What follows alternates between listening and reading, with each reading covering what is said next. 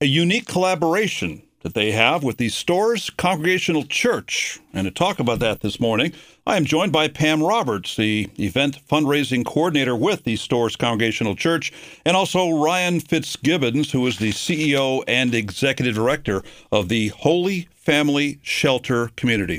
Folks, good morning. Thanks for joining me today. Pam, let me start with you. How did this collaboration with Holy Family come about? Well, there's a long history with the Holy Family Shelter with our church, and uh, about 30 years um, ago, when they first started, we um, were doing some volunteer work with them and did a lot um, in terms of mission work there. And recently, our our youth groups have been going down and cleaning up leaves in the fall and doing things that help to keep the um, the family shelter welcoming to those that use their services.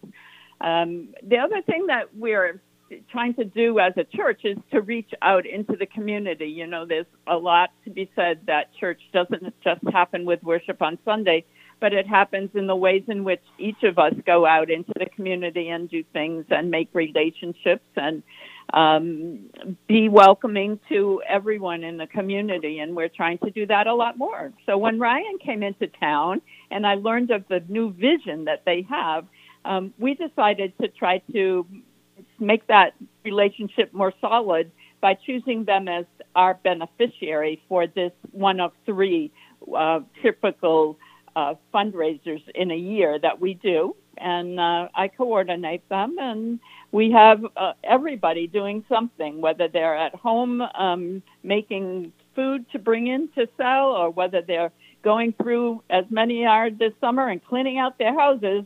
We have a lot of gently used things, so uh, we're hoping to make some money for Ryan's cause. Yep, they have a welcome back tag and bake sale coming up this weekend. We'll talk about that in detail in just a bit. But Ryan, I just want to go back to you with the Holy Family Shelter community. How unique is this collaboration with Storrs Congregational Church for you in the sense that uh, do, do, you do this with other churches as well, or is this the first time for this? Uh, this is really the first time in terms of having, I was able to go and meet some of uh, the people part of their organization and talk to uh, the kids in the program with their youth group and really get in front of them and kind of talk about our mission. And it was it was great to hear uh, that Pam had chosen us and that uh, we are uh, working together, you know, for the community and be able to now tie into the fact that you know I was able to go there and see what they're doing. They get to come and see what we're doing. Really, just working together for the community. And community key word here, as you are the CEO and executive director of Holy Family Shelter Community. We've always kind of referred to it as Holy Family Home and Shelter. Is that just one thing under the umbrella of Holy Family Shelter Community? Well, yeah, it's really I I refer to it as HFHS just to make it shorter just because we have you know the community aspect and we have the shelter and we have outreach programs and you know just the you know the rebirth of you know our organization and so HFHS is just the initials and it you know it covers everything meaning we're not just a shelter you know we have services to offer and partnerships to make in the community. All right, Pam, what's the event coming up this Saturday and Sunday? Well, we've uh, we've been doing this for four years now, um, even during COVID, but in a little different way.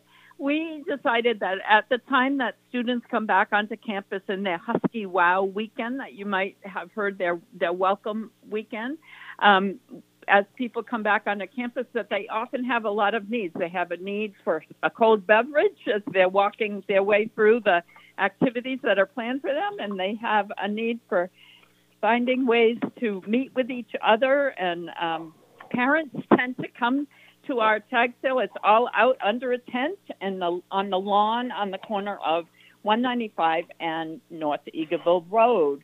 We'll be open on Saturday from 1 to 6 and on Sunday from 8:30 to 1 with a little bonus happening this year because we have a carillon concert at 5 and we're going to organize our things into the best of the last and have some real bargains, um, takeaway, free tables, um, things like that, and continue to serve our uh, complimentary beverages and snacks. Pam, where are you getting the items for the tag and the bake sale? Well, um, we have what's called an angel team at our church, and when people are in need of helping to clean out because of a death in the family or they're moving, um, we pull together um, a group of people, and we've been to three houses and have helped choosing the kinds of things that are needed by people that are settling. Um, things like gently used desks and chairs and side tables, and mostly just things that you can carry or put in a car. um, we don't deal with huge things, and of course, we don't deal with mattresses and things like that. But we have quite a few pieces of furniture and accessories, lamps and uh, kitchen items. Um, I, I I recall this family that came by two years ago, and they the mother was saying, "But you brought your uh, fry pan, but you don't have any spatulas. You don't have anything to whisk eggs with. You, what do you need? Look at all of this stuff." And they just filled a bag of things that they had forgotten to bring. And now um, that apartment with this young man that was coming in as a freshman uh, is going to be able to function a little bit better. So we just talk with people, welcome them, and make sure that they know what else is going on in our church community that they might be interested in. You said that the Storrs Congregational Church Welcome Back Tag and Bake Sale will be connected to the Husky Wow activities, the week of welcome at the University of Connecticut. But this is not just for college students, this is for the entire community, isn't it? Absolutely. And we're well known for our bake sales. So that draws people who know when they see there's a bake sale, they know they're going to get some good stuff. Um, and we we also um, have been advertising in the little local neighborhood um, social networks that have popped up with COVID, so that um, a lot of people are connecting to the fact that it is a full community. And because we have a food pantry that serves seven towns, um, we also are inviting those people who are part of our community to come and um, and find what they need as well. And the proceeds for this Welcome Back Tag and Bake Sale benefit the Holy Family Shelter community. And Ryan, you're the organization's CEO and executive director, and we understand the shelter is doing some new things to help end homelessness in the area. Talk about that a bit. Yeah, we've uh, been able to reach out and kind of reestablish ourselves as an organization and what we look like and what our purpose will be. Uh, beyond uh, sheltering, we have a lot of organizations that provide social services, and we are kind of being an anchor and and really trying to help highlight what others are doing well and then fill the needs uh, where we see fit. And we we've just I had a tour yesterday with uh, the Connecticut Eastern Foundation that provides grants uh, for women and children, and uh, it was great just to have them in the building and see that. So all these new partnerships, uh, highlighting what we do, uh, giving people an option in terms of another another route to better themselves, to better their lives, and other organizations to to grow, so we can be a support there. So just filling all those those areas. Pam, do you have everything that you need for this tag and bake sale for the weekend? I realize the baked goods probably won't be baked until Friday or Saturday at the latest. But uh, what about some of the tag sale items? Are you still looking for donations for that event? We we are, and um, we've sort of been sorting as things have come in we have a few pieces of camping equipment, and it would be great to add to that. Um, some of the students like to have that kind of thing, um, and uh, outdoors is a place that people like to be. So um, we're looking for some outdoor chairs and furniture, things that can make people's outdoor activities more um, inviting. Um, we are we do not take clothes, but we are taking especially cookbooks and children's books. We have some toys. We could use a few. We typically have some bicycles donated, and we don't have any this year. So, if anybody out there in the community has a garage with some extra uh, gently used bicycles, we uh, would be glad to have them. That's something that, especially international students, uh, families that are moving here with only what they can carry with them, are looking for some of those things to enhance the activities of their children who are also with them while their mom or dad is studying. How do they make those donations? Do they just drop them off at the church? Do they let you know in advance, maybe through a website or something like that? Well, um, they can call the church. The church number is 860 429 9382. Excuse me, is that 9382 or 8? I got to look that up. I'll get that to you in just a minute. But our church office, we have a website, storrscongchurch.org but we, I can tell you, we will be there all day Thursday and all day Friday to accept donations and to get them priced and organized so to get them out in the morning on Saturday. Um, we set this up to start at 1 because that gives us some time to get everything outdoors and everything set up and nice so we can welcome people at 1 with open arms and with um, ready to go. I just confirm you are correct on that number, 860- 429 9382. And you touched on the Carillon concert that will be uh, coming up at uh, 5 o'clock. Tell me more about that and why it's so special. Well, our Carillon is owned by the university and in our trust because we happen to be, have been building a new church building at the time that the Carillon was given to the to the university and um, it's been a great partnership. Um, we um, we have a carillonneur at our church, and that person gives um, gives lessons on it. Our our music director Tricia Snyder is always encouraging students to come over for a tour of it.